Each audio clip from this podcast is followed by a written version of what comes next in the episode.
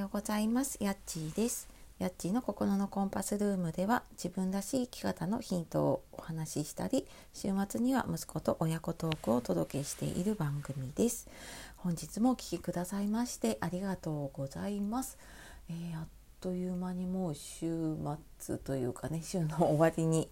なりましたね。はい、えー、いかがお過ごしでしょうか？いつもね聞いてくださっている方、えー、いいねとかねあのたくさんありがとうございます。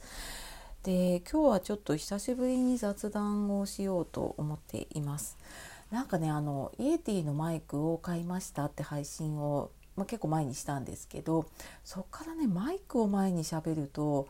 どうも私プレゼンとかなんか講師をする時みたいに ちゃんと喋らなきゃみたいなのがすごいあってでなんかね台本というかマインドマップを書きながら喋ることがほとんどになっていたなって 気づいたので今日はあの何も台本もメモも書かずに、えー、ちょっと喋っております。で、えーと、昨日なんか少し、えーと本を読んでいてね、自分らしく生きて死ぬ知恵っていう斎藤もたさんっていう方のね本で、まあ、そんなになんか有名じゃないんだけれども 私あの就活終わりの方の就活の活動をしたりとかねする時になんかこの方の、うん、生き方というかその人生の閉じ方というか なんかそういうのをね結構取り入れさせてもらったりしています。でこの本の中でうんなんか私これ読んだの最近なんか自分が疲れてんのかなって思うくらいにねなんか結構癒される内容だったんだけれども。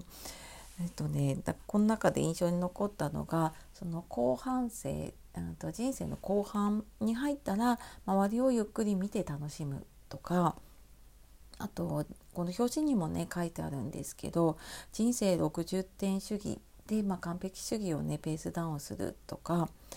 あとねあのなんかやる時にね休み休みでいいやめてしまわないこととか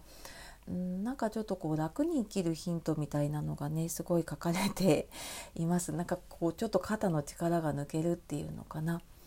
でなんか今ねやっぱりいろんな情報だったりとかんなんか SNS でねどうしてもやっぱり他の人のが入ってくるとなんか比べちゃってるなって最近私も感じていてでなんかこれを読んでハッてしたのがあなんか私こう100点目指してるというかいやなんかこう誰になろうとしてるんだろうとかいやなんかどこを目指してんだ私みたいなのをねちょっと思ったのもあって読んだのかな。でこう人生60点主義って思えば、まあ、平均半分よりちょっと上ぐらいだからねまああの普通に生きていれば、まあ、できることだなって思ってでなんかこの本でも書かれてたのが80点を目指しちゃうとやっぱそこから100点目指そうとしちゃうって書かれていてねああそうだなって思ってね。まあ多分もう100点目指したりとか120点目指したりとかねついついしちゃうんだけど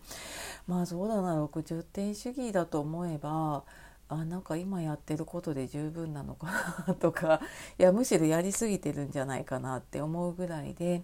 なんかその分の何て言うのかな余裕ができたものでもうちょっと違うことを楽しむとかねあなんかその40点分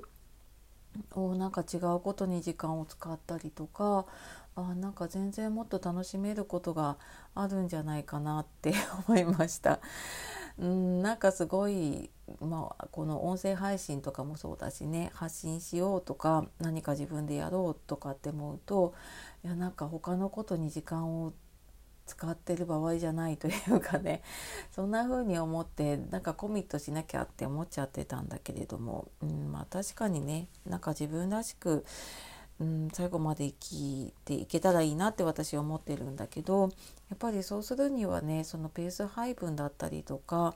うん、楽しむ余裕っていうのをね大事だなって改めて、はい、思ったので 今日はそんなちょっとゆるく、はい、あの本を読んでの自分らしくね生きて死ぬ知恵っていうことで、まあ、60点主義でもういいかなって思った話をちょっとゆるゆるとしてまいりました。はいあの多分ねちょっとこういやなんかそれじゃダメだっていう方もいると思うので 何かあればコメントください。はい、というわけで今日も最後まで聞いてくださいましてありがとうございました。では素敵な一日をお過ごしください。えー、やっちがお届けしました。さようならまたね